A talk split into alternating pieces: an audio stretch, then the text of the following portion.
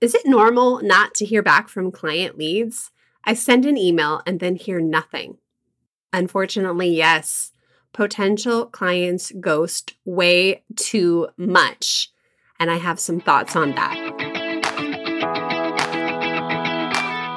Everyone, I'm Emily Reagan, and you've discovered Unicorns Unite. This is a podcast for freelancers, service providers, virtual assistants, and curious listeners who would like to experience the freedom and flexibility of working virtually. We're the magic makers, movers and shakers, and the real people doing the work behind the scenes of online businesses. Welcome to Unicorns Unite. Hey, it's Emily here, founder of the Digital Media VA Crash Course, Jill of all trades, who's worked with 51 clients behind the scenes, including Jennifer Allwood, Tracy Bellion, Wendy Batten, and Miss Mustard Seed, aka Marian Parsons. I've been doing the freelance thing for quite a while now. I actually took my first client, it was a Facebook client over, let's see, it was 10 years ago, over 10 years ago. So I have been doing this a while. I started teaching my friends, and here I am, and I have had my share of ghosting client leads. So let's talk about client leads who are looking for help, acting quite desperate sometimes, and then they never respond back to you. You take the time to email them back, and then they just disappear into thin air like a ghost. They just vanish. First, I want to give you peace of mind. Back when I was taking 100% client work, I think I was batting 500. Only about half the leads actually wrote me back wanting to schedule a call or move forward. So the other half ghosted me and never bothered to email me back. One half. So rude, right? But there are a few major reasons why these people ghost. So let me put it out there so you realize that it's not always you, and it definitely wasn't always me so many new leads are just fishing for rates. Sometimes they are brand new and they don't know what a VA or freelance assistance will cost. Other times they're just comparing rates and shopping around. Some of them are looking for super cheap work. So when I shared my hourly rate, which at the time was $45 an hour, they ran away. The good advice would be to book a discovery call and get the lead on the phone before divulging your rate. But you know me, you know I do things a little different, and I don't like to play games. Homie, don't play games. I'm a mom of four and I don't have time for that. I like sharing my price first so clients pre qualify themselves. And this weeds out a certain level of clients who are truly on a budget more at the beginning stages of their business or not even that serious about their business. You know, the old adage, you got to spend money to make money. So that does weed out a lot of people. And I know that my rates are a little bit higher than most VAs. So they can very well go to somebody who's more beginning. But when they are coming to me, they usually want experience. So if they waffle at a $45 an hour price rate, they're just not my ideal client. They're not in it for the long term. There's no right or wrong way, but if time is on your side, or maybe you do something more specialized and niche down, maybe something more pricey and high end, consider booking the call before sharing your project estimates and your rates. Sometimes people ghost us because they just aren't ready. They're being told by all of these business coaches, programs, and whatnot, and who's not to hire and they start to get in that ball of motion and it scares them. So they make an inquiry with us and then they freeze. There's a lot of mindset trash for them to work out. So give them space. If they need to work it out on their own, you want a client who is 100% in on their business and ready to delegate, trust, and move forward with you as their teammate. There's a popular saying among business owners if you stay small, you stay stuck. In other words, if the business owner takes on all the work and is afraid to hire, they'll forever stay stuck in that one place. They won't be able to grow their business to the level that is profitable if they're doing all of the work themselves. And you don't need to justify yourself. You know that. I just told you, we can't play ignorant. You know what you are capable of. You know you can help a business owner in so many ways. You do not have to convince them. You want to align yourself with a client who already understands this principle. You do not want to waste your time on someone who is not ready. I had a client recently who just couldn't delegate. She was too controlling and untrusting, and it made me so sad to see this. She has such great potential with a promising business, but without being really ready to grow a team, I don't know if her business will ever get there. Rather than working with those people, I'd rather see them go ahead and ghost from the get go. They can stay scared and they can stay stuck, and I will move on with bigger and better clients and not waste my precious time. So, not being ready and not liking your rates, you just can't take those two things personal. They are both major mindset issues with the client, not you. Let them go. So many business owners think they need to be making a certain amount of money before they can hire, and this can be a flag. I've had a couple of clients only work out for three months because they weren't in it for the long term. To make money, you have to spend money, like I just said. So, welcome to business, people. You'll save yourself the startup pains if your client has a mindset that growing their online income will take time. Hiring a digital media VA is not a magic two month solution that will make it rain revenue. My best clients are the ones who are making money in their one to one services or their physical products first. So they're growing their business and then they can turn around and invest in the online side of their business and invest in the team to help grow that. So they're earning a revenue on the side with the brick and mortar side of their business. So, my client Jennifer Allwood had a faux finish painting business in Kansas City that was paying for all of her online tutorials and all of her Facebook ads and all of that to take off. She had an income coming in. Tracy Bellion, she was painting furniture for a long time while we grew her online business. And then we were able to start selling the tutorials and make the affiliate income and get her partnerships with brands. It didn't happen overnight, but that basic one to one service of being able to paint the furniture helped pay for her team. Wendy Batten, she's coaching brick and mortar businesses one to one while growing her online blog and podcast and online coaching groups. It takes time. And the problem is when you see clients who aren't making money and don't really have a successful business to stand their legs on and then they try to go all in online but they don't have revenue coming in from every anywhere else. Now sometimes you'll see clients who have like a sugar daddy they have some kind of pot of money that they're able to invest in their online business and get it going but that's very very rare clients who aren't making money will crunch the numbers and they think things will change in a few months if they hire you.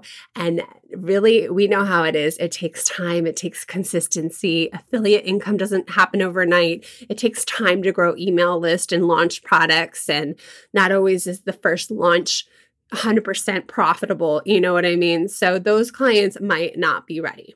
Now, some of them come back to me.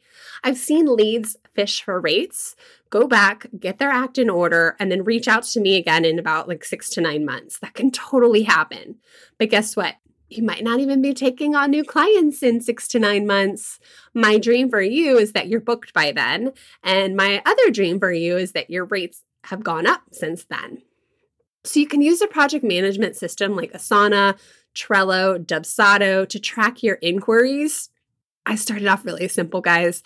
I just used Google Sheets and I would track the rates I quoted people when they got back to me, if they ghosted me. So that way I would know if I talked to someone or not, or what rate I quoted them. And that way I had it all in a high level view. If you're dealing with a lot of new online business owners making their first hire, you'll see these first couple ghosting excuses I just gave you happen a lot. They're fishing for rates and they're just not ready. Other times, client leads don't respond because they hired somebody else. They may have been swamped with applications, especially if they posted in one of those very large VA Facebook groups. This can be totally normal from a small business owner to eight figure business owner level. It's hard to know when this happens. So, if it was a job you really wanted, don't be afraid to follow up with an email or a DM. It could be a situation where they're still evaluating applicants. So, that second email shows you're serious and may push you ahead in the stack of contenders. So, follow up and see why they didn't get back to you. In my opinion, if the business owner hires somebody else and didn't respond back to you, I think that's super rude. And I want to say good riddance. You don't have to work for rude clients anyway, right? Sometimes it just happens that the client isn't rude, they're just completely overwhelmed and unorganized. So, if you see clients who are a hot mess and desperately need help with the organization of their business, the inbox, and all the things, this could be a warning flag for you. Or it might be something you want to step into. And again, follow up with an email, maybe a PM on Facebook, and that could help you get noticed. I've been in that situation where I forgot to follow up with people, mainly because time is precious. I'm super busy. Yeah, yeah, yeah, the busy excuse, right? But I totally meant to. And then the emails get buried. I don't have the best inbox. I admit it. I recently inquired about song rights with Sony, and there was a lot of back and forth emails. And then when they gave me their final quote on unlimited music rights for this one song for a client, it was way too much money. And I forgot to say thank you, but no, I think I just left that email open ended. And this is coming to mind right now about when I was rude. I didn't mean to, and I'll try to go email them back after I record this podcast. I really didn't mean to be rude. My brain just moved on to other things. I wanted to talk to my client, make a final decision, but I kind of knew the answer was no, and I moved on, so I forgot to reply.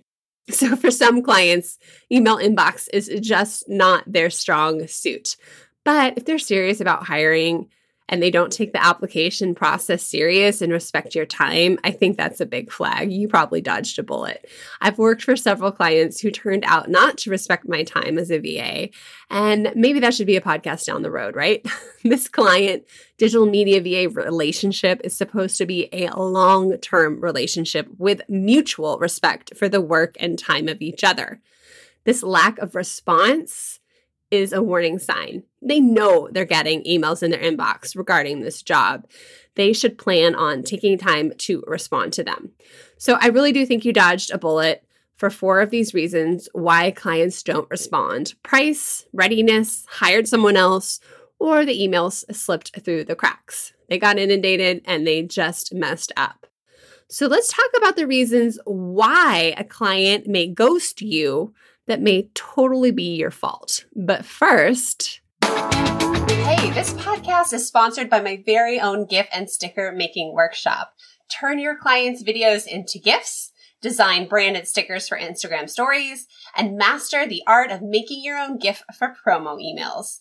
This is fun unicorn magic that we can do behind the scenes easily for our clients. The workshop is one hour, just $17.99. The link is in the show notes or go to emilyreaganpr.com slash GIF workshop. That's G-I-F workshop. Back to the show.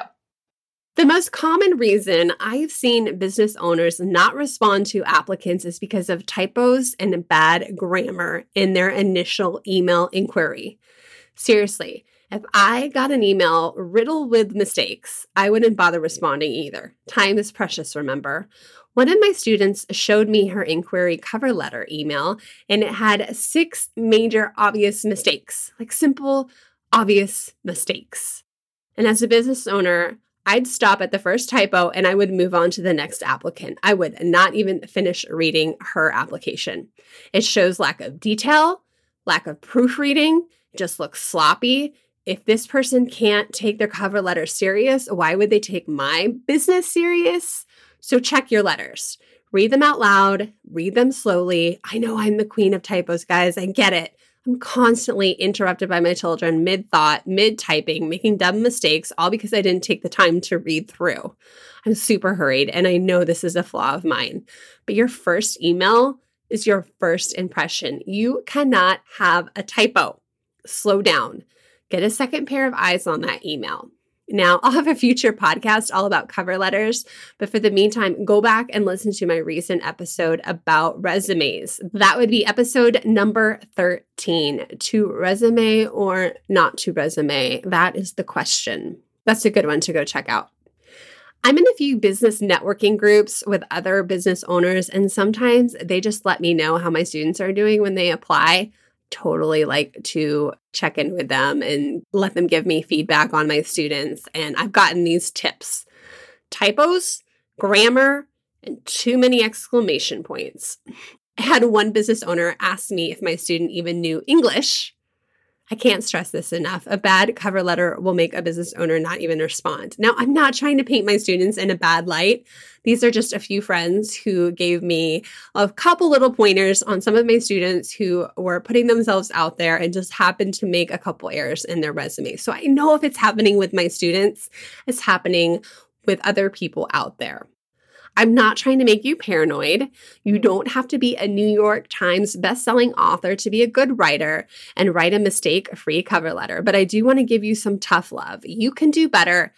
My students can do better. I can do better with my typos, but don't turn in mistake written work. So let's recap the reasons client leads ghost. One, they're shopping around. Two, just not ready. Three, hired someone else. Four, too busy, overwhelmed. Five, your cover letter was riddled with mistakes and not even worth a response. Now, if you haven't heard back, don't be afraid to write back to the business owner and see what's up. Ask for constructive criticism and feedback from them. Let them give you some pointers for how you could do better next time. Get on their radar in case they're hiring again and show that you're really interested. And maybe you can find some way to stay in their world and get noticed. So, if you want, you can show the job description and your cover letter in our free Facebook community and ask for some feedback. If you're one of my students, you have the collective smarts of our Facebook student group to share and get fresh ideas. So you guys know we do that on the weekly with our live Q&As. I'm always going over resumes and cover letters to help you all. It's unfortunate that so many business owners ghost VAs. I see it happen all the time. It's happened to me a ton. So go in with the mindset that it's their loss. You're not desperate. You don't want to work for someone who treats people that way or can't follow through. You don't get stuck on the fact that somebody ghosted you. You move on. That is long gone and in the past, and people do this all the time. You cannot take it personally. You cannot let it stop you from applying for more jobs. You still go for it. Even if you've been ghosted, you keep going. You don't want to work for a client who's not ready to grow their team or go all in anyway. You don't want to work for the rude clients. So let's all agree to let ghosting go, let it fade and disappear from your life, and you just go straight back, basically.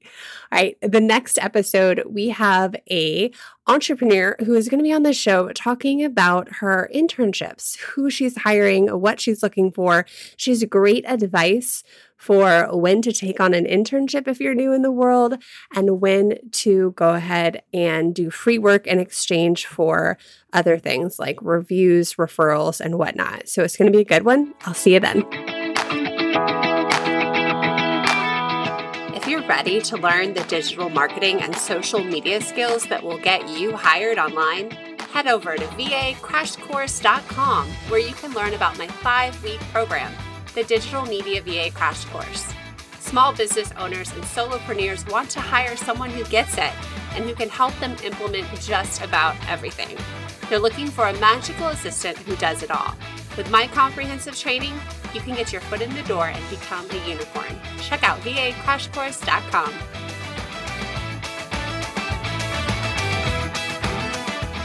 Rather than working, oh, sorry, start over a second job description and your cover letter. Oh, wait, sorry.